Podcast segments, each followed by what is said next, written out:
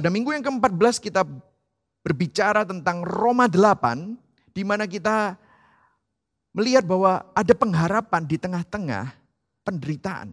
Dan kita membahas bagaimana perubahan pandangan itu lebih penting daripada perubahan keadaan. Dan biarlah hari ini mungkin saudara mengalami begitu banyak pergumulan dan bahkan penderitaan. Biarlah saya berdoa melalui Injil saudara dapat dirubah. Pandangan saudara dapat dirubah. Dan kita melihat bahwa Tuhan mengizinkan penderitaan. Dan penderitaan itu mengingatkan kita bahwa hidup kita ini memang rapuh dan rentan. Penderitaan juga mengingatkan kita bahwa kita tidak diciptakan untuk dunia. Dunia tempat kita tinggal saat ini hanyalah sementara. Dan kita diciptakan untuk bersama-sama dengan Kristus di dalam kegagalan. Dan penderitaan mengingatkan kita bahwa kita butuh Tuhan yang menyelamatkan. Nah, di uh, minggu ke-14 kita belajar bahwa di dalam dunia kita pasti mengalami penderitaan. Tetapi di dalam penderitaan kita, Tuhan mengerjakan sesuatu yang penting di dalam kita. Dan yang ketiga kita juga belajar di dalam kedaulatannya ada suatu kepastian bahwa pekerjaan Tuhan tidak akan gagal. Nah sebenarnya khotbah hari ini adalah sambungan dari Roma 8 ayat 30 dan kita akan mulai dari ayat 31 sampai ayat 39. Dan hari ini judul khotbah saya adalah Assurance and Security in Christ. Nah sebelum saya memulainya, saya ada sebuah ilustrasi khotbah um, mengenai seseorang yang bernama Peter Deneka. Peter Deneka. Nah sebuah cerita tentang seorang imigran Rusia yang melarikan diri ke Amerika Serikat pada tahun 1911. Peter melarikan diri dari revolusi komunis. Dia menceritakan ke kisah pelariannya dari Rusia. Orang tuanya mengorbankan segalanya untuk mendapatkan tiket kapal ke Amerika, saudara. Dia naik kapal hampir tidak punya apa-apa tanpa uang. Hanya sebungkus kecil dengan beberapa potong pakaian dan beberapa potong roti kering yang diselipkan orang tuanya untuk bekal selama perjalanannya. Dia mengatakan bahwa sepanjang perjalanan dia sering melihat ke ruang makan, berharap dia bisa mendapatkan makanan mewah yang disajikan. Dia melihat orang-orang makan. Dia sangat lapar dan dia mendekati beberapa awak kapal dan mereka memberitahu dia jika dia setuju untuk kerja di kapal sehingga para awak kapal bisa berbagi sedikit makanan mereka yang sederhana. Dia mengatakan akhirnya pada hari terakhir di akhir perjalanannya mau sampai ke Amerika, dia baru menyadari bahwa pembelian tiket kapalnya itu sudah termasuk dengan makan tiga kali di ruang makan penumpang. Peter berkata, aduh aku taunya telat, terlambat aku mengetahui. Dan dia berkata begini, hanya karena saya tidak mengerti apa yang termasuk di dalam tiket.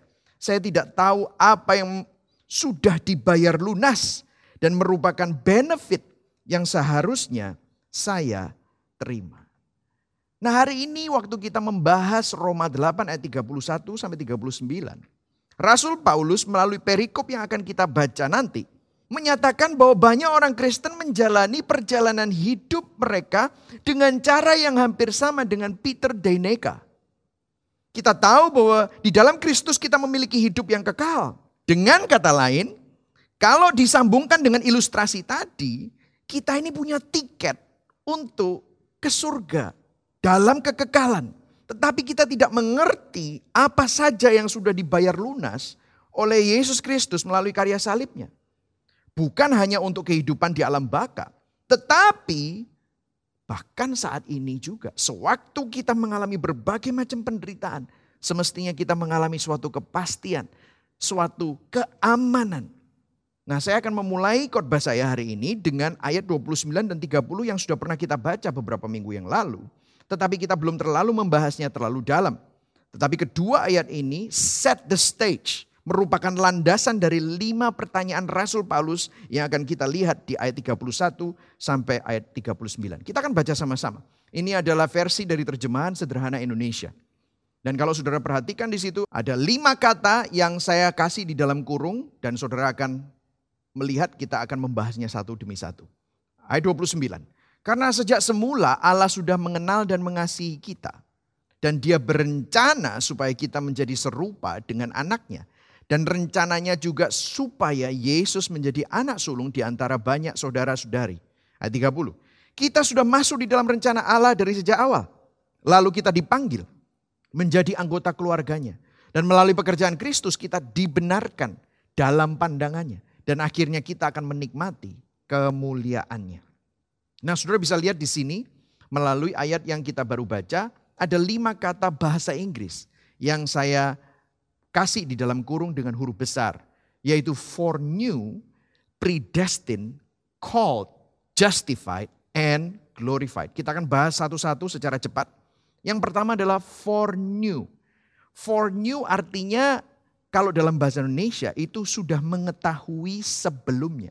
Tetapi Artinya bukan hanya tahu sebelumnya, bahasa aslinya berbicara artinya adalah Tuhan mengenal kita dan mengasihi kita sebelumnya.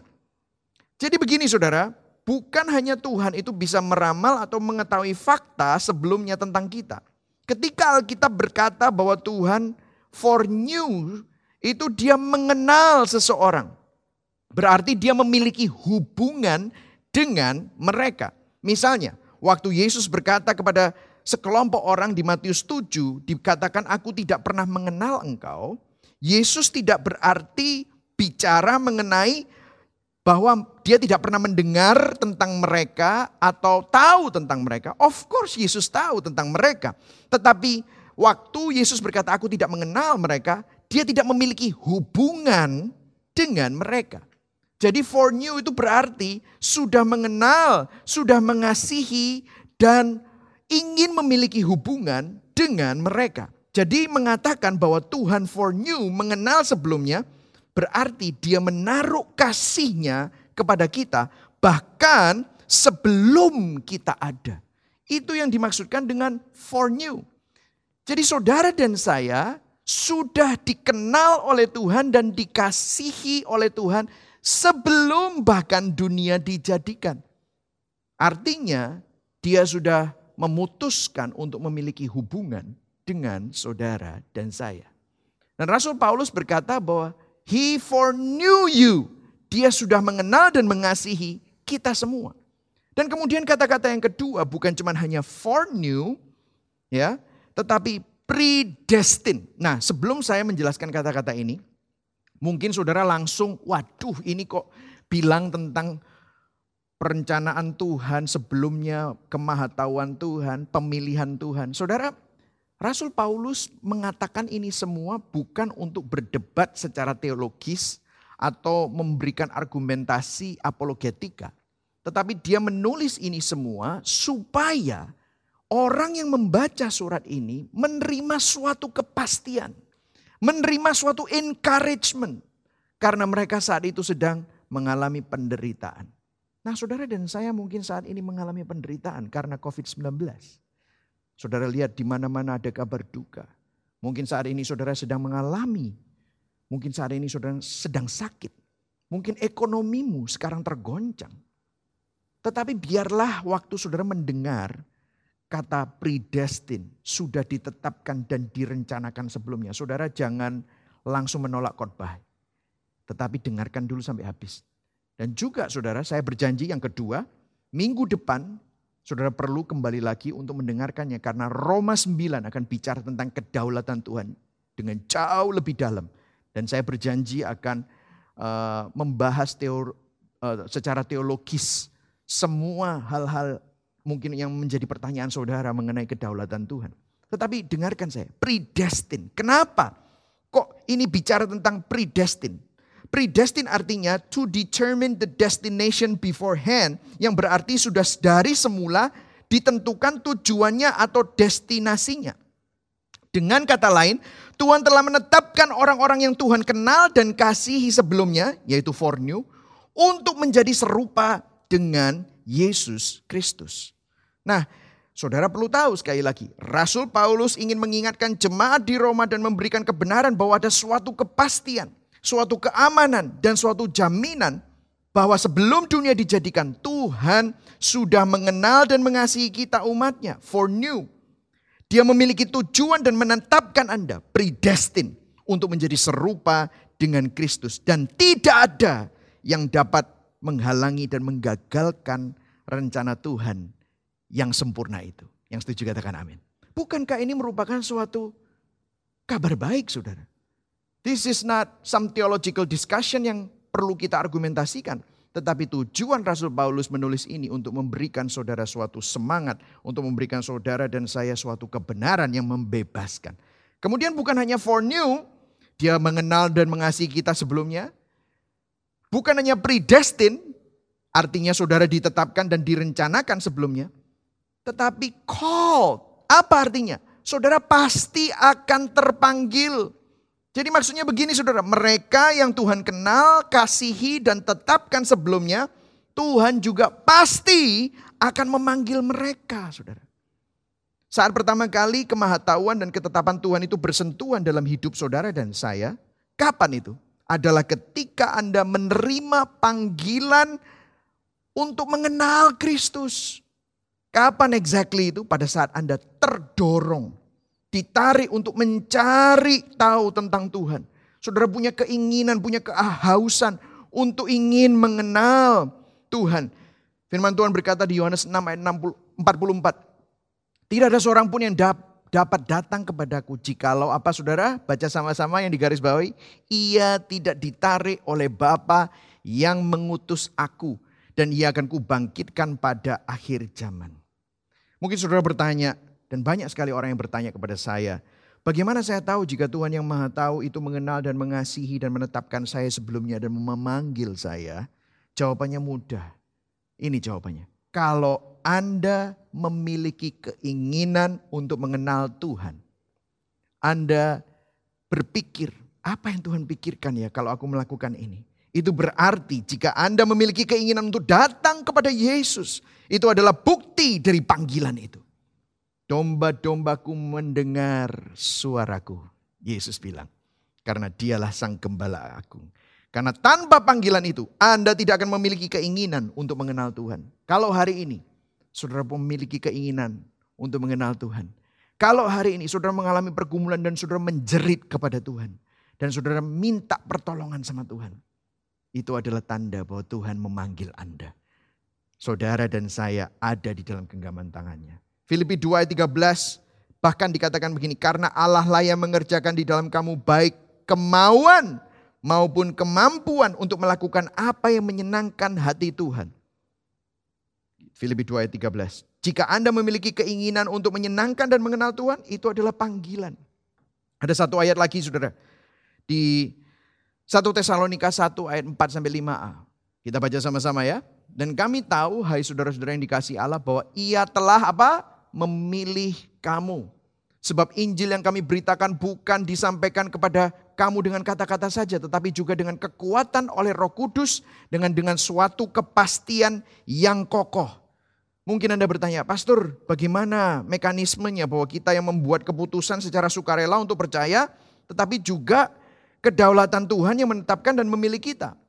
Nah, Beberapa dari Anda merasa kedaulatan Tuhan mengejar Anda. Seakan-akan Anda dipojokkan dan Anda tidak bisa lari dari Tuhan. Tetapi ada beberapa dari saudara merasa, oh sepertinya ada banyak jalan tetapi Anda dengan sukarela tertarik dan tergugah untuk meresponi Injil. Well, saya mau kasih tahu, dengarkan saya. Dua-duanya benar, saudara. Dua-duanya benar. Kedua elemen itu dua-duanya ada. Artinya begini saudara, jika Anda bisa percaya kepada Yesus dan memiliki suatu keyakinan bahwa Yesus adalah Tuhan, itu karena secara sukarela hati Anda memilih untuk percaya. Tetapi jika Anda memilih untuk percaya kepada Yesus, itu pun juga karena Tuhan yang menarik Anda dan memilih Anda. Jadi dua elemen itu ada. Jadi itulah misterinya. Nah, Selanjutnya ya, kita teruskan. Saya nggak punya waktu untuk masuk lebih dalam. Minggu depan kita akan bicara tentang hal itu. Kemudian apa? Bukan hanya for new, bukan hanya predestined, bukan hanya called, tetapi justified. Jadi mereka yang Tuhan kenal dan kasih sebelumnya, mereka juga ditetapkan dan direncanakan untuk serupa dengan Kristus. Mereka pasti akan terpanggil, maka orang-orang yang terpanggil itu pasti juga akan dibenarkan. Saudara, waktu saudara menerima panggilan Tuhan berarti saudara menerima keselamatan Tuhan bagi kita. Dan kita percaya bahwa Yesus mati menggantikan kita di atas kayu salib melalui pengorbanannya sebagai milik saudara dan saya. Maka semua kesalahan dan dosa kita dihapuskan. Kita menerima justification. Justified. Ada bahasa Inggris yang bilang just as if I've never sinned. Wah, justified. Seakan-akan seolah-olah saya tidak pernah berbuat dosa. Kenapa? Karena kebenaran Kristus diberikan kepada Anda. Dan dosa Anda sudah ditanggung di atas kayu salib. Itu yang Yesus Kristus lakukan. Dan kemudian bukan cuma hanya justified tetapi glorified. Juga pasti akan dimuliakan. Mereka yang dia kenal dan kasihi sebelumnya dan ditetapkan dan dipanggil dan dibenarkan, mereka juga dimuliakan. Glorification. Ini adalah destinasinya. Saudara dipredestin untuk mengalami glorification. Dimuliakan berarti tubuh kita bebas dari dosa menjadi sempurna lahir dan batin. Saudara, sebelum Adam dan Hawa jatuh dalam dosa, mereka memiliki tubuh kemuliaan. Dan ini yang akan terjadi dengan kita. Kita akan menjadi sama seperti Yesus. Sekarang mungkin ada beberapa dari Anda jujur ya, jujur. Anda mungkin kedengarannya tidak begitu tertarik. Apa sih? Apa sih?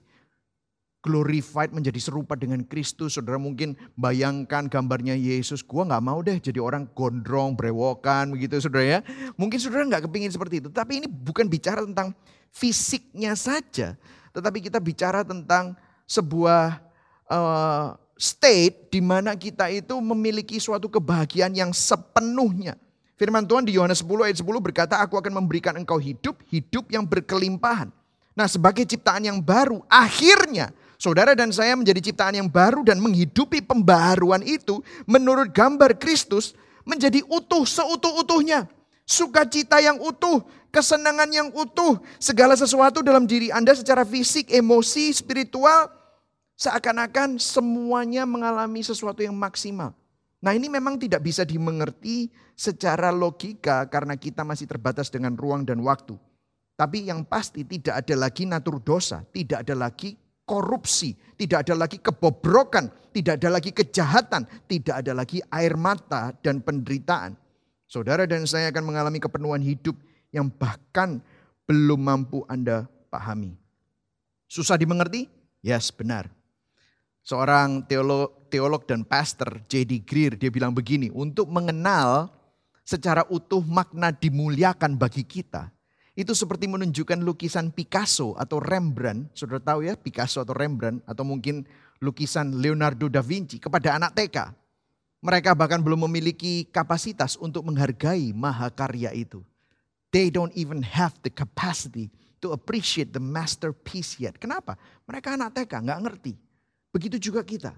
Waktu dikasih tahu tentang glorification, indahnya surga, indahnya hidup di dalam kekekalan kita nggak bisa lihat. Kenapa? Yang kita ngerti ya cuma hanya di dunia ini. Tetapi saya berdoa supaya saudara dapat melihat bahwa tidak ada lagi dosa yang merongrong kita, tidak ada lagi penderitaan dan air mata kita dihapus. Nah, here you go. Ini adalah landasan kita, khotbah kita hari ini yaitu you have been predestined. Saudara sudah ditetapkan, direncanakan.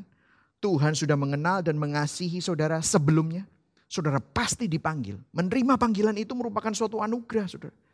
Dan saudara dibenarkan, itu juga merupakan suatu anugerah dan kabar baik. Saudara orang berdosa, saya orang berdosa, kita dibenarkan. Dan kita pasti akan mengalami glorification. Ini adalah suatu encouragement bagi saudara dan saya yang saat ini sedang mengalami banyak sekali pergumulan dan penderitaan. Ada jaminan, kepastian, keamanan di dalam Kristus. Yang setuju katakan amin. Katakan kepada kanan kirimu, ada kepastian brother. Amin. Ini adalah rencana Allah yang tidak dapat diubah. Nah logikanya begini saudara. Kalau Tuhan membayar harga termahal untuk memulai sesuatu. Dengan apa? Harganya apa? Darah anaknya yang tunggal. dan memberikan kekuatan terbesar untuk menyelesaikan pekerjaannya. Yaitu apa? Kuasa kebangkitan Kristus melalui apa? Roh kudusnya. Dan berjanji dengan tujuan kedaulatannya untuk menyelesaikannya. Maka kita dapat dengan yakin bahwa Allah bekerja dalam segala sesuatu untuk kebaikan menurut rencananya. Memenuhi rencananya bagi kemuliaannya. Nah saudara kalau saudara perhatikan, Rasul Paulus bisa saja berhenti menulis di sini. Tetapi seakan-akan dia tidak bisa menahan diri saudara. Dia senang sekali waktu dia menjelaskan ini dengan semangat.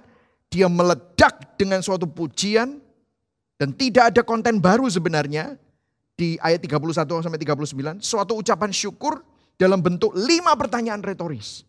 Nah lima pertanyaan ini adalah pertanyaan yang menguatkan dan menghibur kita yang sedang mengalami pergumulan dan penderitaan. Martin Lloyd Jones menyebutnya logic on fire, logika yang membakar. Nah kita akan mulai ya, lima pertanyaan. Nah ini cepat saja, jadi jangan takut, kita akan selesai dalam waktu mungkin 25 menit lagi. Roma 8 ayat 31 dikatakan begini. Sebab itu apakah yang akan kita katakan tentang semuanya itu? Tanda tanya. Jika Allah di pihak kita, siapakah yang melawan kita? Dengan kata lain, saya menyimpulkannya dengan bahasa yang lebih mudah dimengerti, saudara ya. Pertanyaan pertama adalah jika Tuhan yang Maha Kuasa telah merencanakan kebaikan kita, mengapa kita harus takut atas apa yang sedang kita hadapi? Nah, hear me out, saudara. Dengarkan saya. Paulus tidak mengatakan bahwa hidup kita akan bebas dari pergumulan dan penderitaan. Bukan loh. Tetapi yang dimaksud adalah tidak ada hal yang menimpa kita di dalam hidup ini yang dapat menggagalkan rencana Tuhan yang baik atas setiap kita yang sudah dipilihnya, yang sudah dipredestin tadi. Gak mungkin. Saya tahu beberapa dari Anda sedang mengalami pergumulan. Dan begitu banyak mungkin air mata. Anda dapat berkata dalam doa Anda waktu Anda mengerti ini, siapa atau apa yang bisa menggagalkan rencana Tuhan. Coba masalah keuangan, masalah sakit penyakit, masalah hubungan, apa yang menjadi masalahmu? Tidak ada yang bisa menggagalkan rencana Tuhan. Kalau Allah di pihak kita, siapa yang dapat melawan kita? Paulus tidak mengatakan bahwa orang Kristen tidak akan mengalami penderitaan atau tantangan. Tapi yang dimaksud adalah tidak ada penderitaan atau tantangan yang mampu mengalahkan kita atau menggagalkan rencana Tuhan dalam hidup kita. Amin, saudara. Katakan amin dengan suatu kepastian. Amin, saudara. Sebab meskipun pergumulan yang kita hadapi itu mungkin berat, bahkan besar, tetapi Tuhan yang bersama dengan kita jauh lebih besar dari masalah pergumulan kita. Saudara saya jadi ingat waktu dulu saya uh, masih kecil atau masih muda, almarhum ayah saya adalah dokter spesialis anak. Jadi saudara kalau kita semua mengalami sakit penyakit, siapa di sini yang bisa mengisolasi diri dan melindungi diri dari sakit penyakit? Of course kita bisa berusaha dengan semaksimal mungkin menjaga hygiene, menjaga kesehatan, menjaga imun. Tetapi saudara dan saya pasti akan kena bakteri, ada virus, apa pun yang menyerang tubuh kita. Jadi satu hari pasti saudara akan pernah merasakan sakit penyakit.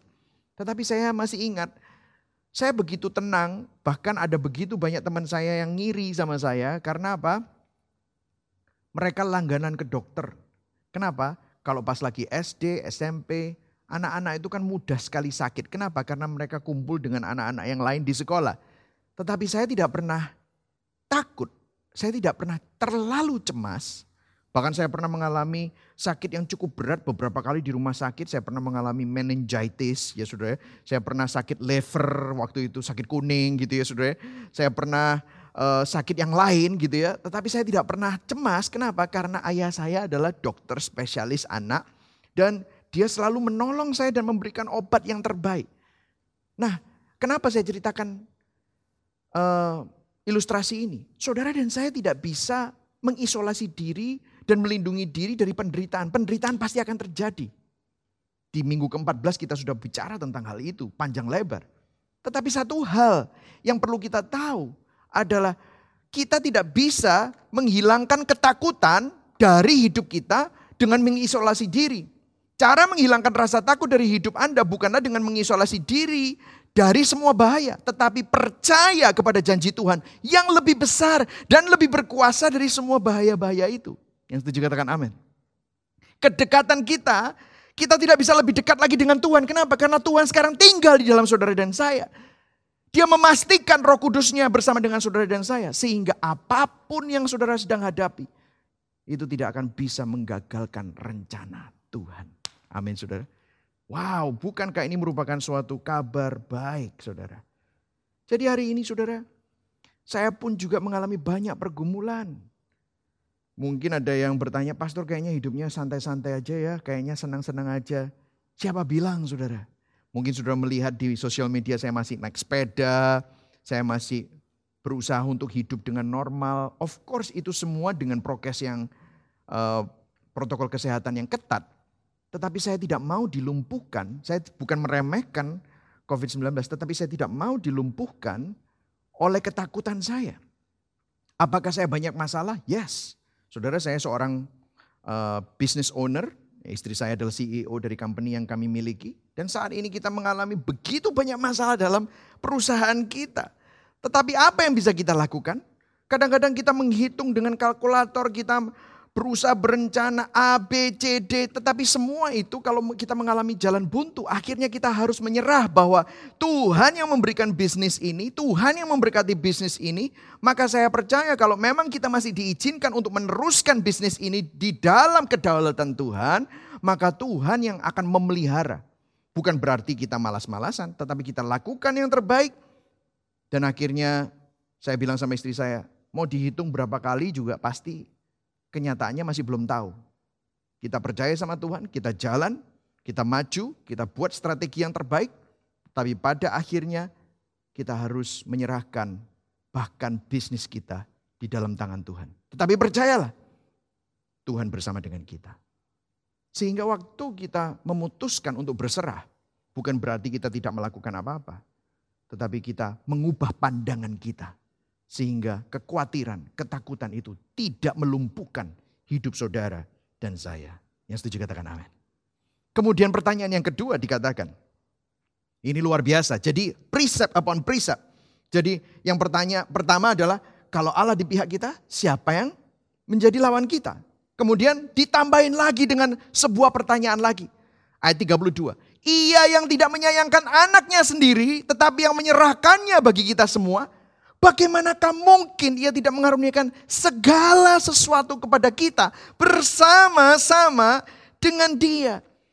Kalau saya bisa simpulkan pertanyaan yang kedua ini, jika Tuhan telah menyerahkan hartanya yang paling berharga, yaitu siapa? Yesus Kristus, pribadi kedua dari Allah Tritunggal, untuk menyelamatkan saudara dan saya. Mengapa kita masih khawatir akan kebutuhan kita yang lain, saudara? Saudara, kalau saya kasih tak, memberikan sedikit ilustrasi, kalau saudara melihat botol ini, ini adalah botol plastik uh, air minum yang tidak ada harganya. Tetapi saya andaikan, misalnya botol ini adalah botol antik yang harganya satu juta US dollar. Dan nenek moyang saudara membayarnya dengan menjual rumahnya untuk mendapatkan botol ini dan disimpan dan kemudian botol ini diwariskan kepada Anda. Apa yang Anda akan lakukan? Harganya sekarang triliunan rupiah. Apa yang akan akan Anda lakukan terhadap botol ini? Anda akan jaga. Betul nggak? Anda akan simpan. Anda akan pastikan botol ini aman dan tidak rusak. Betul saudara? Dengarkan saya. Allah Bapa mengorbankan anaknya yang tunggal Yesus Kristus. Dia yang tidak mengenal dosa menjadi dosa. Dia kudus. Dia tidak pernah mengenal dosa. Dia jadi dosa. Menanggung dosa di atas kayu salib. Untuk apa? Membayar mahal harga untuk menebus hidup saudara dan saya. Menanggungnya di atas kayu salib. Kalau Tuhan begitu mahal bayarnya. Bahkan nyawanya sendiri dia berikan. Bagaimana mungkin Tuhan tidak memberi Anda apa yang Anda butuhkan untuk memampukan Anda untuk melakukan kehendaknya. Untuk memuliakan dia. Tidak mungkin kalau Tuhan yang menyelamatkan Anda dari kutukan kekal dan tidak memberikan kekuatan yang kita butuhkan dalam menghadapi pergumulan saudara, dalam menghadapi pergumulan melawan COVID-19, bertahan dalam penderitaan, tidak mungkin saudara.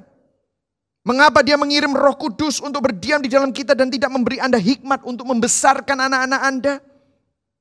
Padahal dia sendiri yang menitipkan anak-anak itu kepada saudara dan saya. Tidak mungkin saudara.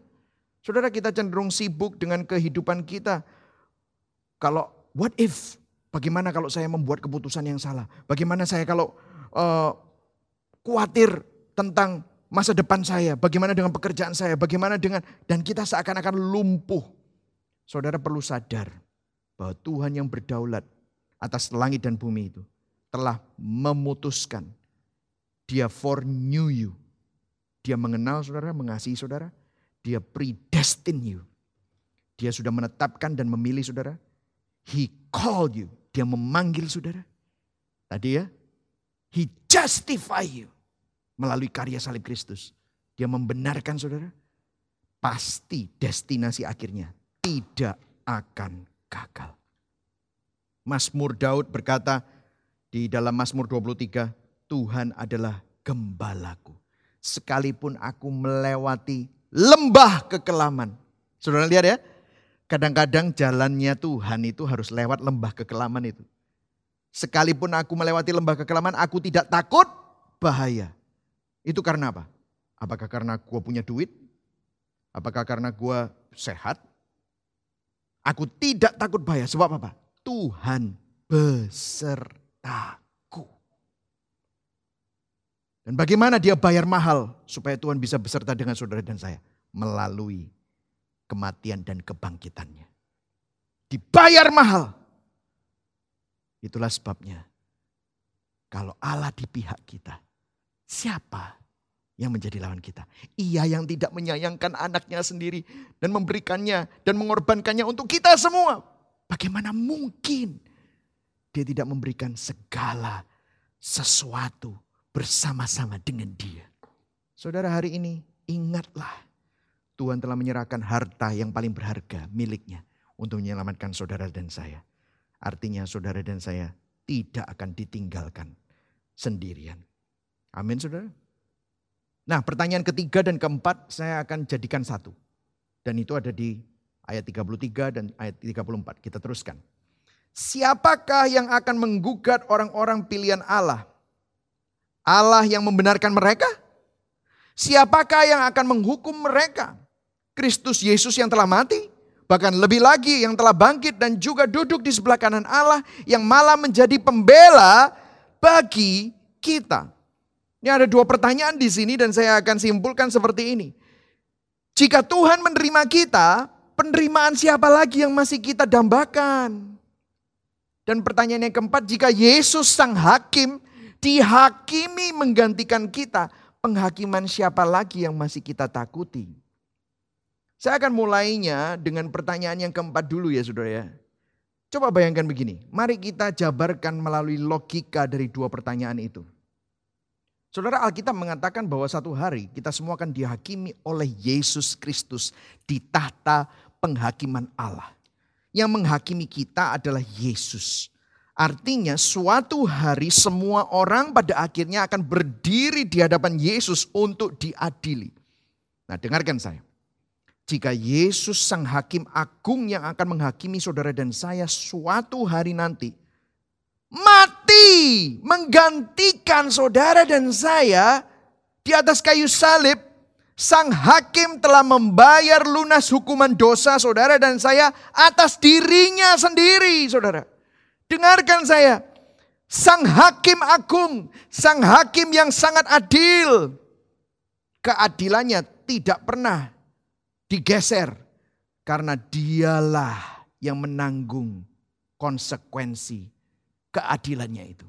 Dia yang mati, yang menanggung hukumanmu dan hukumanku adalah Yesus sang hakim itu. Artinya saudara dan saya tidak bisa lagi dihukum. Mengapa? Karena kalau sampai Kristus sang hakim itu menghukum saudara dan saya, artinya dia harus menyangkali dirinya sendiri. Betul atau enggak saudara? Bahkan kalau sudah baca ya ayat sel selanjutnya. Dikatakan apa? Yang juga duduk di sebelah kanan Allah yang malah menjadi pembela bagi kita. Wow, pembela bagi saudara dan saya. Jadi bukan hanya sang hakim itu menggantikan saudara. Sang hakim sedang membela saudara. Bahasa aslinya membela itu interceding, bersyafaat bagi saudara dan saya berdasarkan karya salibnya dan kebangkitannya yang sudah diselesaikan. Yang setuju katakan amin. Ada satu ayat lagi saudara yang bisa mengilustrasikan hal ini, yaitu 1 Yohanes 1 ayat 9. Jika kita mengaku dosa kita, maka ia adalah setia dan adil sehingga ia akan mengampuni segala dosa kita dan menyucikan kita dari segala kejahatan. Nah saudara ada sesuatu yang menarik di sini dikatakan bahwa ia adalah setia dan adil. Bukan berkata ia adalah setia dan penuh belas kasihan. Tetapi ia adalah setia dan adil. Kenapa? Bukan setia dan belas kasihan. Jadi faithful and merciful. No it's not. But faithful and just. Setia dan adil. Nah saudara, sering kali di dalam pikiran saya, Tuhan itu seperti ini. Setia dan penuh belas kasihan. Misalnya ya, ada perguncingan di surga, waktu Allah Bapa melihat kelakuan Michael Christian yang tidak konsisten, yang penuh dengan dosa, jatuh dalam dosa, dan dosanya mungkin dosa yang sama, mungkin kemarahan, iri, dengki, I don't know, you name it. Saudara dan saya adalah manusia yang sering jatuh di dalam dosa. Dan mungkin Allah Bapa seakan-akan di surga, aduh Michael Christian ini jatuh terus ya dalam dosa ya. Udah malaikat, saya udah gak sabar dengan ini semua, kita sambar petir aja. Kemudian Yesus menjadi pembela kita. Nah ini yang sering kali kita pikirkan ini seperti ini. Oh, uh, dia berkata, jangan begitu Allah Bapa. Kan Michael Christian itu kita sudah selamatkan. Wah kan gitu kan. Kita ini kita ini adalah Allah Tritunggal yang setia dan penuh belas kasihan. Bukan gitu loh saudara. Dikatakan ia adalah setia dan adil. Kenapa dia bisa menjadi pembela kita yang sempurna? Karena begini. Kalau sampai ada yang menuduh Michael Christian, ada yang menuduh saudara dan saya yang ada di dalam Kristus. Saya ada di dalam Kristus, karena itu saya pakai nama saya saja. Michael Christian ada di dalam Kristus, maka Allah Bapa melihat Kristus di dalam saya. Sehingga dia adalah Allah yang setia dan adil. Kenapa? Karena sudah ada orang yang dihukum menggantikan saya. Artinya saudara dan saya tidak bisa dihukum ulang saudara dan saya bebas. Itulah sebabnya pertanyaan yang keempat berkata, jika Yesus sang hakim dihakimi menggantikan kita, penghakiman siapa lagi yang masih kita takuti? Kita nggak perlu takut. Dan itu memimpin kita kepada pertanyaan yang ketiga. Kenapa? Karena Tuhan menerima kita. Tidak ada, lagi, tidak ada lagi yang bisa memisahkan kita lagi. Dosa kita sudah tidak memisahkan kita. Kenapa? Karena sudah ditanggung. Sudah diselesaikan. Tuhan menerima kita. Orang yang terpenting, pencipta langit dan bumi, menerima saudara dan saya. Penerimaan siapa lagi yang masih kita dambakan. Ini luar biasa sekali saudara. Jadi Paulus berargumentasi jika Anda yakin Tuhan telah menerima Anda. Mengapa Anda khawatir tentang apa yang dipikirkan orang lain. Mengapa kita masih bergumul juga dengan perasaan rendah diri atau perasaan terkutuk. Saudara mungkin Anda pernah di-abuse. Mungkin saudara pernah dikhianati, merasa sakit hati. Mungkin karena orang tuamu merendahkanmu. Mungkin ada kakakmu, adikmu, sahabatmu mengkhianatimu. Mungkin kamu merasa kamu adalah korban. Mungkin saudara dan saya membandingkan diri saudara dengan orang lain. Saudara selalu mencari penerimaan orang lain. Minta ingin dikasihani minta pengakuan, pembuktian diri. Saudara dengarkan saya, dengarkan saya. Saudara, kalau saya bisa simpulkan, ini simple psikologi. Ini bukan sesuatu yang rohani atau gimana, tapi simple psikologi. Semoga ini mengubah pandangan saudara. Identitas kita paling sering ditentukan oleh apa yang dipikirkan oleh orang yang kita anggap terpenting dalam hidup kita. Betul ya saudara? Apakah itu orang tuamu, apakah itu teman-temanmu, saudara kita perlu bertobat.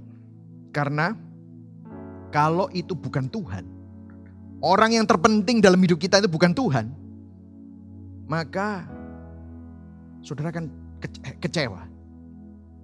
Saya masih ingat ya saudara, uh, saya mau jujur nih, mau being vulnerable. Saya terus terang sangat miss dengan almarhum ayah saya. Uh, tahun 2014 waktu saya pulang ke Indonesia untuk uh, membantu penggembalaan di Gibeon Church, saya tidak pernah berpikir saya jadi gembala sidang. Saya berpikir ayah saya yang jadi gembala sidang, saya membantu manajemennya saja. Uh, tetapi kedaulatan Tuhan berbicara berbeda. Ayah saya dipanggil Tuhan sebelum saya pulang. Tiga minggu sebelum saya pulang, ayah saya dipanggil Tuhan. Dan saya langsung jadi gembala sidang. Dan waktu itu kita mengalami begitu banyak pergumulan di dalam perpindahan kepemimpinan. Dan saya masih ingat uh, saya mengalami begitu banyak pergumulan secara identitas juga. Ingat quote yang tadi saya katakan, identitas kita paling sering ditentukan oleh apa yang dipikirkan oleh orang yang kita anggap terpenting dalam hidup kita. Nah, saya selalu menganggap orang tua saya sangat penting dalam hidup saya. Dan saya masih ingat ayah saya adalah seorang encourager. Ya, of course dia punya banyak kelemahan, tetapi salah satu kekuatan ayah saya, he always say, good job Michael, gitu ya. Waktu dia ngelihat saya lulus S1, wah dia bangga sekali, dia memberikan banyak pujian, dia memberikan um, uh, encouragement demi encouragement ya. Setiap kali saya dapat uh, milestone in my life, dapat award, dia selalu kasih encouragement. Nah, orang yang memberikan saya encouragement tidak ada, hanya istri saya saja. Tetapi pada saat itu saya ingin menyenangkan orang tua saya, tetapi ayah saya sudah meninggal. Nah, My mother is is different than my father. Mama saya berbeda dengan ayah saya. Dia pun juga punya banyak kelebihan. Mama saya adalah supporter saya yang paling luar biasa. Dia mendoakan saya, dia mendukung saya. Tetapi memang berbeda. Dia tidak pernah uh, orang yang sering berkata-kata manis.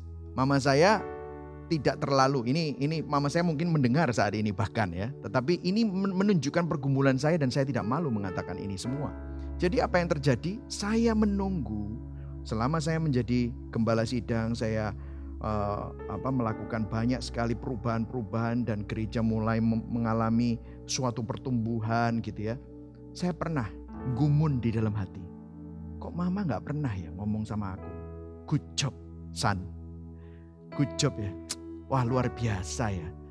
Tidak pernah sama sekali, satu pun. Bahkan kalau saudara tahu, kita pun juga memiliki perbedaan secara teologis. Mungkin saudara tahu saya backgroundnya adalah Reform Theology, uh, mama saya adalah dari Pentakosta, ya, karismatik. Kita ada perbedaan-perbedaan. Kita mengasihi satu dengan yang lain dan dan uh, seakan-akan mungkin karena perbedaan itu mungkin mama nggak pernah memuji saya atau bagaimana. Sehingga dalam hati saya, saya selalu longing, saya mendambakan pujian atau penerimaan dari mama saya.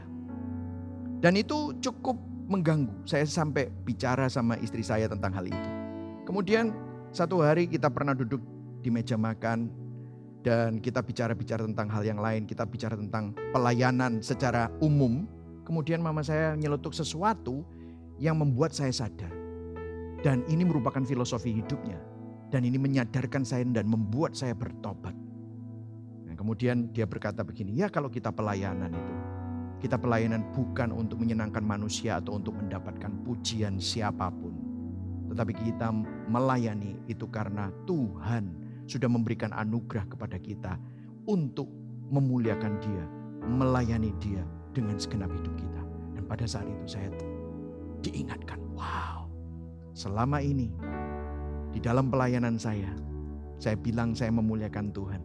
Saya melayani untuk Tuhan. Tetapi sering kali di hati kecil saya, saya ingin mendapatkan pujian dari manusia yaitu mama saya. Dan malam itu saya bertobat, Tuhan ampuni aku. Aku tidak membuat Tuhan yang sudah mati di atas kayu salib, yang membayar mahal, hidup yang mestinya mengalami maut. Tetapi saya masih mendambakan orang lain. Dan itulah sebabnya saya sering kecewa. Saya sering merasa ditolak. Padahal saya sudah diterima oleh Tuhan. Nah hari ini penerimaan siapa yang saudara masih dambakan? Biarlah hari ini saudara sadar bahwa Tuhan menerima saudara dan saya. Yang setuju katakan amin. Dan yang terakhir, Roma 8 ayat 35 berkata, Siapakah yang akan memisahkan kita dari kasih Kristus? Penindasan? Atau kesesakan? Atau penganiayaan? Atau kelaparan? Atau ketelanjangan? Atau bahaya? Atau pedang? Nah kalau saya bisa simpulkan pertanyaan yang kelima adalah jika tidak ada yang bisa memisahkan kita dari kasih Tuhan. Masih adakah yang perlu kita takutkan? Masih adakah yang perlu kita takutkan? Mestinya tidak ada saudara. Nah Coba saudara perhatikan di ayat ini dikatakan siapakah yang akan memisahkan kita dari kasih Kristus. Kemudian yang dilis oleh Rasul Paulus adalah penindasan, kesesakan, penganiayaan, kelaparan, ketelanjangan, bahaya, atau pedang. Ada sesuatu yang janggal saudara. Karena Paulus berkata siapakah. Tetapi kemudian dia menjawab pertanyaan itu dengan hal-hal yang terjadi dalam hidup kita. Mestinya kan ngomongnya gini, apakah yang dapat memisahkan kita dari kasih Kristus? Ini kan mestinya begitu. Kok siapakah? Apakah ini salah? Atau ini benar-benar intensional? Nah, ada beberapa komentari. Sebenarnya Rasul Paulus benar-benar mengatakan siapakah. Kenapa? Kenapa? Pertama, saudara dan saya waktu kita mengalami penderitaan, itu serasa sangat personal, betul nggak?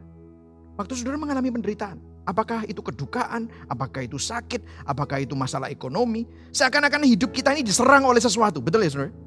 Dan saudara akan selalu cari apa? Siapakah itu tepat sekali? Biasanya kita cari siapa? Kita cari orang yang kita bisa salahkan, betul atau tidak? Biasanya apa yang pertama kali orang lakukan waktu mereka mengalami penderitaan? Mereka cari kambing hitam. Ini pasti gara-gara papaku. Ini pasti gara-gara kakakku. Ini pasti gara-gara ibuku. Oh gara-gara suamiku. Gara-gara istriku. Gara-gara anakku. Gara-gara pemerintah. Oh gara-gara siapa lagi? Oh gara-gara Tuhan. Nah gitu sudah ya. Sehingga siapakah itu memang cocok sekali.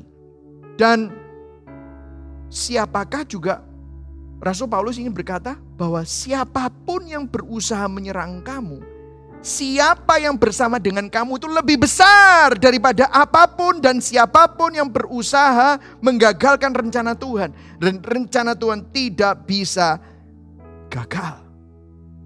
Itulah sebabnya saya pernah memberikan quote ini di khotbah-khotbah sebelumnya. Bukan apa yang kita hadapi yang menentukan, tetapi siapa yang bersama dengan kita. Tuhan keselamatan kita lebih besar dari siapa pun yang menjadi oposisi kita. Paulus mengutip sebuah ayat tepat di tengah-tengah ini dia berkata, dia mengutip Mazmur 44 ayat 23. Seperti ada tertulis, oleh karena engkau kami ada dalam bahaya maut sepanjang hari. Kami telah dianggap sebagai domba-domba sembelihan. Ini dia mengutip karena saat itu musuh ada di sekitar sang pemazmur dan pemazmur bertanya kepada Tuhan, apakah dia telah mengalihkan pandangannya dari bangsa Israel? Apakah Tuhan telah mengalihkannya, mengalihkan pandangannya dari bangsa Israel? Dan jawaban Paulus adalah tidak. Ayat berikutnya ayat 37. Tetapi dalam semuanya itu kita lebih daripada orang-orang yang menang oleh Dia yang telah mengasihi kita. Saudara dan saya, Injil Kristus jauh lebih kuat kasih Tuhan jauh lebih besar. Bahkan dosa kita tidak bisa memisahkan kita dari Tuhan. Bagaimana mungkin hal yang lain? Saat kita lari dari Tuhan, bahkan berpaling dari Tuhan. Tuhan yang telah mengasihi kita berinisiatif untuk mengejar kita, menghampiri kita, menebus kita, memenangkan kita, memenangkan peperangan yang terbesar bagi saudara dan saya. Itulah sebabnya kita lebih dari pemenang. Karena bukan saudara dan saya yang menang, tetapi Tuhan yang menang untuk kita. Saya jadi teringat sebuah quote dari John Piper. Dia bilang begini, Seorang pemenang mengalahkan musuhnya, tetapi seseorang yang lebih daripada pemenang membuat musuhnya tidak berdaya. Seorang pemenang membatalkan tujuan musuhnya.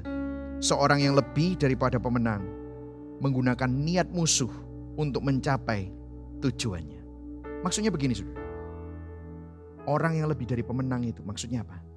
Tuhan mengambil semua yang salah, yang jahat, bahkan penderitaan di dalam dunia ini dan menggunakannya untuk tujuan kemuliaannya agar kita menjadi seperti Kristus. Jadi tidak ada yang bisa menggagalkan rencana Tuhan. Kejadian 50 ayat 20 mengkonfirmasi itu. Masih ingat saudara ceritanya Yusuf? Yusuf dijual oleh saudara-saudaranya sampai jadi budak. Tetapi Tuhan terus membela sampai akhirnya Yusuf jadi orang kedua Fir, uh, Firaun. Dan pada waktu itu saudara-saudaranya cari makanan. Dia berkata apa? Memang kamu telah mereka-rekakan yang jahat terhadap aku. Tetapi aku telah mereka-rekakannya untuk kebaikan. Dengan maksud melakukan seperti yang terjadi sekarang ini. Yakni memelihara hidup suatu bangsa yang besar. Ada maksud dan tujuan Tuhan. Mungkin ada yang jahat kelihatannya terjadi dalam hidup kita. Tetapi Tuhan akan mengubahkannya, memutarbalikkannya untuk kebaikan. 2 Korintus 4 ayat 17 berkata sebab penderitaan ringan yang sekarang ini mengerjakan bagi kami kemuliaan kekal yang melebihi segala-galanya. Jauh lebih besar daripada penderitaan kami. Yang setuju katakan amin. Saudara hari ini, bukankah pertanyaan-pertanyaan ini menguatkan kita saudara? Esensi Injil bertolak belakang dengan dunia. Dengarkan saya. Kristus memberi kehidupan melalui apa? Kematiannya. Kristus memberikan kemuliaan melalui apa? Kehinaan. Kristus memberikan penebusan kepada saudara dan saya melalui apa? Penderitaan.